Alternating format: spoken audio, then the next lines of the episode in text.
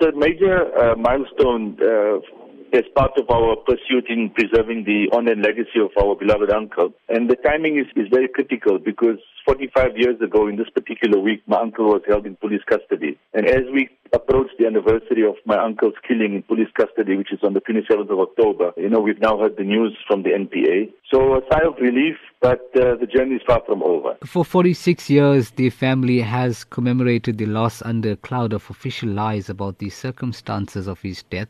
And for 46 years, the police involved in murdering and covering up the crime have evaded responsibility.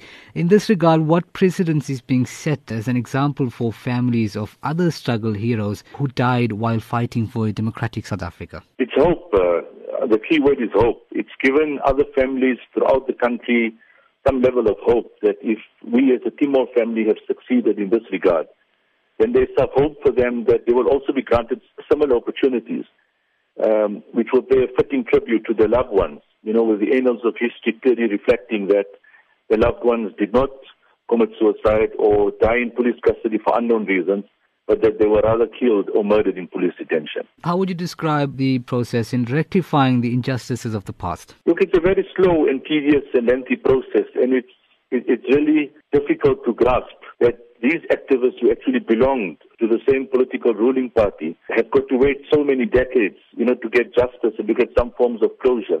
And hence, the government of the day cannot abdicate its responsibilities. They owe it to their fallen, fallen heroes and heroines throughout the length and breadth of this country to restore their dignity. What has been the reaction coming through from activists and South Africans on a whole on the three accused? There's overwhelming support to the Timol family, and uh, I think there's a sense of anger at the same time that so many decades later, when they were granted an opportunity to make full disclosure during the reopening of the Timol inquest, they continued to stick to their version of events of 1972. And hence there's a feeling amongst activists and overwhelming people within the country that they must face the full wrath of the law. And this is something that we have absolutely no doubt about that. We've given them numerous opportunities and we continue to reach out to them.